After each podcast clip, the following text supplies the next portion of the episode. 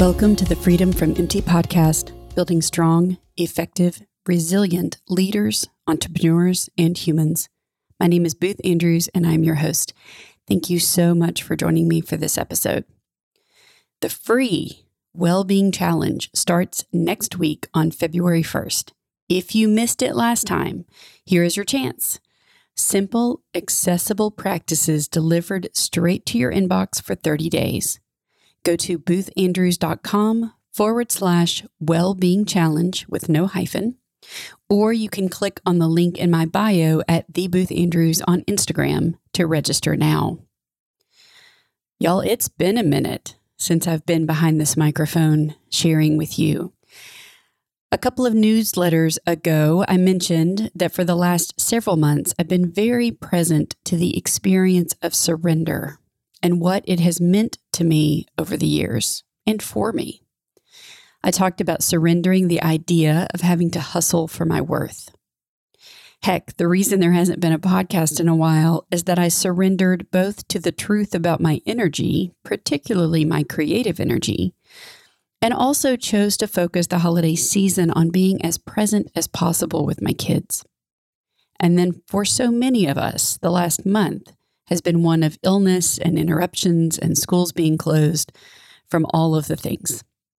Today, I'm going to talk about surrender again the surrender that ultimately allowed me to heal and reclaim my life over the last decade.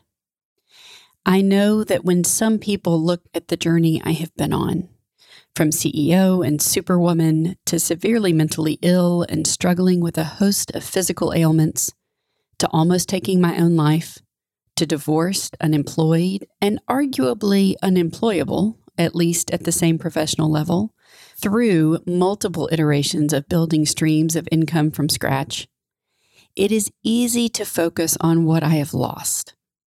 Sometimes I even feel tempted to fall down that rabbit hole. It's even easier to feel afraid. One might think, and actually, I know I have some friends who specifically think this. Well, if that's what it takes to transform my life, I will just stay where I am. Thank you very much.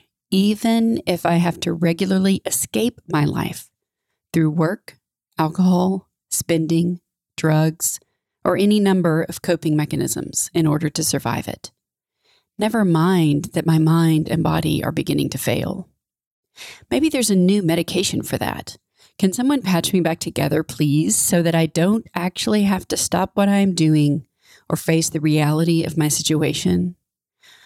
Oh, the years I spent running into the wall, collapsing, patching myself back together, pulling myself up by my bootstraps, and going again.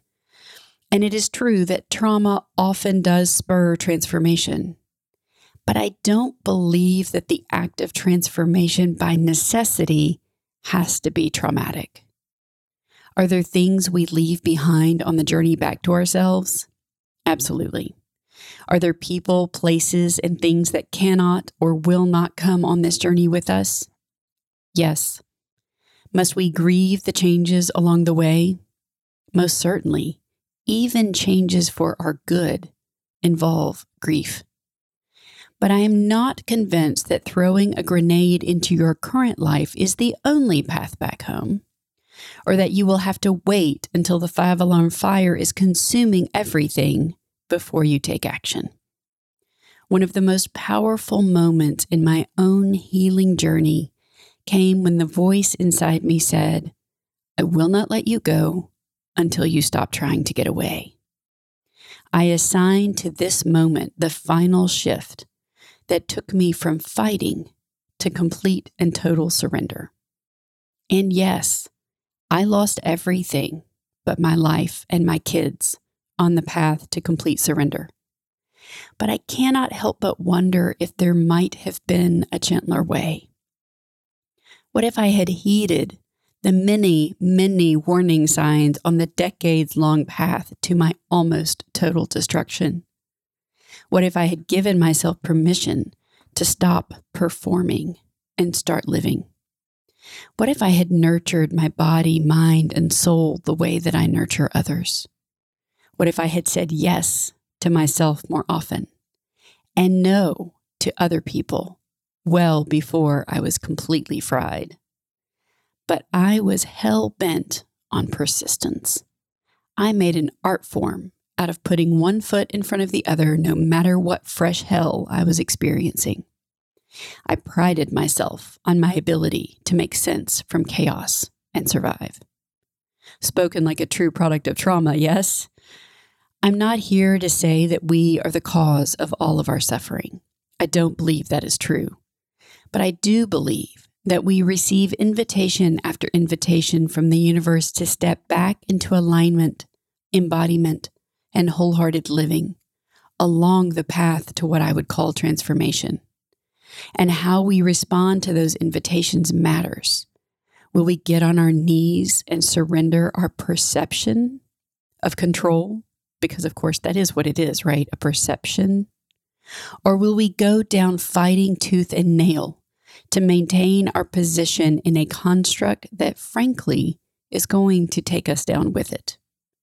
Our cultural norms are not necessarily tied to our well being, and in many respects have become significantly divorced from what is actually true and needed for our time on this earth. When I finally stopped trying to be the person I thought I was supposed to be when I finally surrendered all of my preconceived notions, that was when my healing journey began. That was when I started to walk the path back to myself. We humans like to hold on really, really tightly to things that aren't for us, or that maybe were, but are no longer for us. You know the saying, a bird in the hand is worth two in the bush. We would rather tenaciously hold our grip on the things that we know rather than risk letting go and letting ourselves face the unknown. I think our tendency to hold on so tightly is exacerbated by the fact that we have been conditioned to believe that certain things, accomplishments, will make us feel worthy and safe. A job, title, career, family, income, recognition. I think it is also true to say that many of us have been conditioned to believe that morality will make us feel worthy and safe. And oh, the disillusionment when we actually get the thing we always wanted and find ourselves still empty and afraid.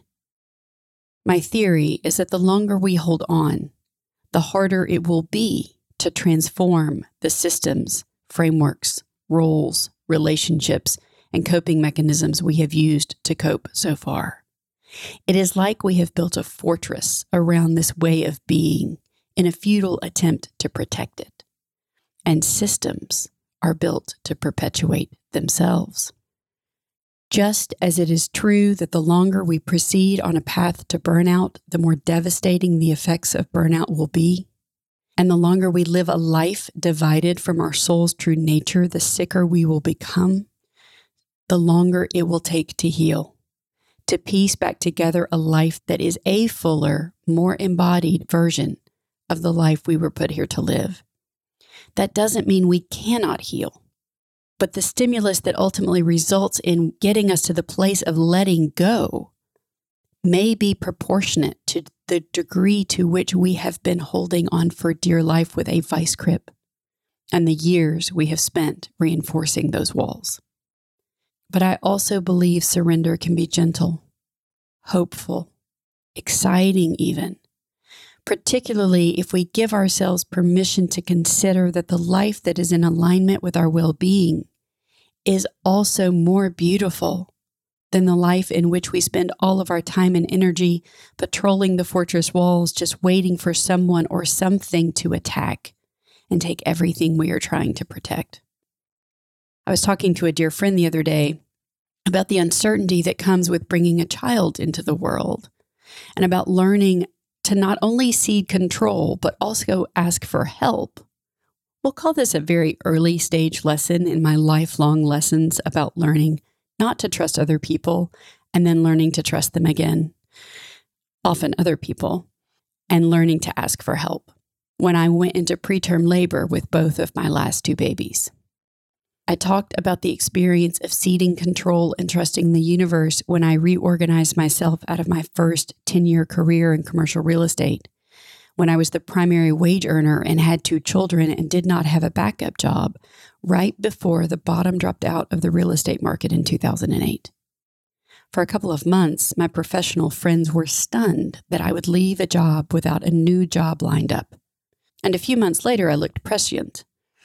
The reasons why I had not yet looked for another job don't really matter for the purposes of this story, but that experience was a seminal moment in stepping out on faith that the next professional step would present itself, which it did. But here was the aha that I had while talking to my friend.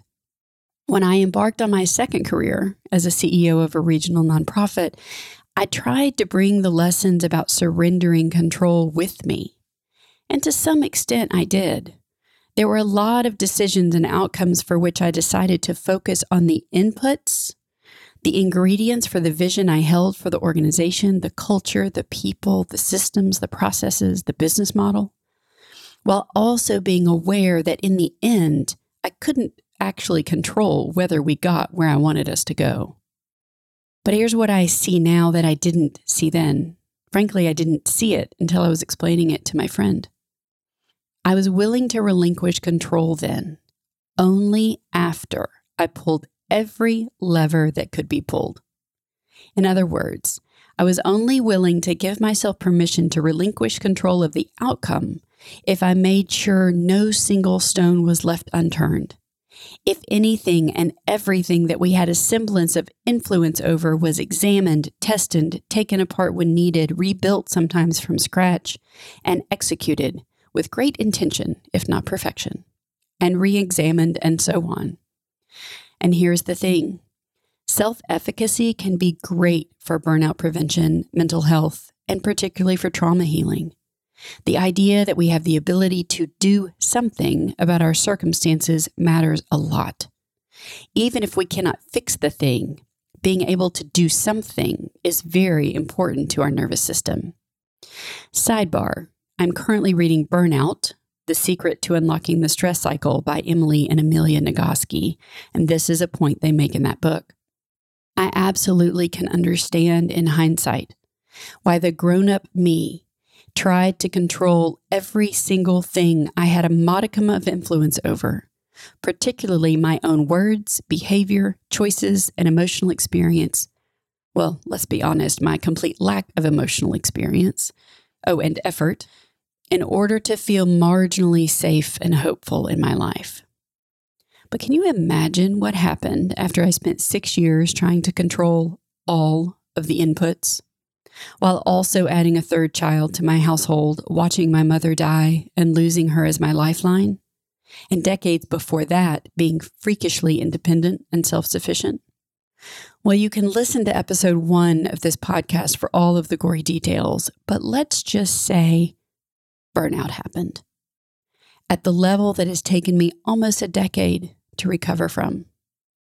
It turns out that surrender, true surrender, doesn't actually happen when you are still turning all of the knobs and spinning all of the plates and just moving all of the things around in an epic game of calendar Tetris instead of actually taking things off the grid. What is different about my understanding of surrender today compared to my understanding of surrender more than a decade ago is that I start each day with a cleaner slate. Sure, I have things I want and even things I think I need to accomplish each day but my baseline is built from my fundamental self care practices. Hardcore bedtime with eight to nine hours in bed each night. Water, always a work in progress. Food, also a work in progress. Three to five gym workouts per week. Nightly meditation courtesy of the Calm app. And remembering to breathe whenever I find myself holding my breath. That is the baseline for me the foundation from which I build each and every day, the foundation that allows me to channel resilience in the face of adversity and uncertainty, and also allows me to continue to progress on my healing journey. Because I am often checking in with my body and trying to listen to what it needs and what it is asking for. I am not trying to control all of the things. I am not trying to be all of the things. And when the day, week, month, or year doesn't work out the way I imagined or hoped, I observe and interrupt the stories in my head about what it all means, about chaos being the result of some abject failure on my part. I lean into my self care practices. I come back to the things I am grateful for, such as secure walls in a solid home, heat or air conditioning, food, healthy children, the ability to move my body most days in a way that helps me feel healthy and strong, and so on. I remind myself that my suffering is not an indication of lack of moral character, that suffering is a universal part of the human experience. I think back on the healing journey I have walked so far and pay attention and am grateful for the progress. I surrender, truly surrender. And in surrendering, I neither push myself to the edges of my capacity by trying to do more than any single human should hold themselves accountable for, but I also relax into a flow of things that is bigger than me, that has always been bigger than me, and that often brings me gifts in the most unexpected packages. When I release whatever I think should be or what no longer is for me, Time and time again, I find gifts of presence, peace, gratitude, relief, and healing there. I am more myself than I was a decade ago. I am healthier and stronger than I was a decade ago. I am more present in my life than I was then. And I no longer spend each and every day feeling like I am being chased by a bear. Healing is possible but it starts with surrender. Thank you for listening today. The free well-being challenge starts next week on February 1st. 30 days of simple, accessible practices delivered straight to your inbox for 30 days. Go to boothandrews.com forward slash well-being challenge with no hyphens, or you can click on the link in my bio at the Booth Andrews on Instagram to register now. If you haven't already, please hit subscribe or follow and remember to rate this podcast wherever you listen to podcasts. When you subscribe and rate, you make it easier for other people to find this content. I look forward to being back with you next time.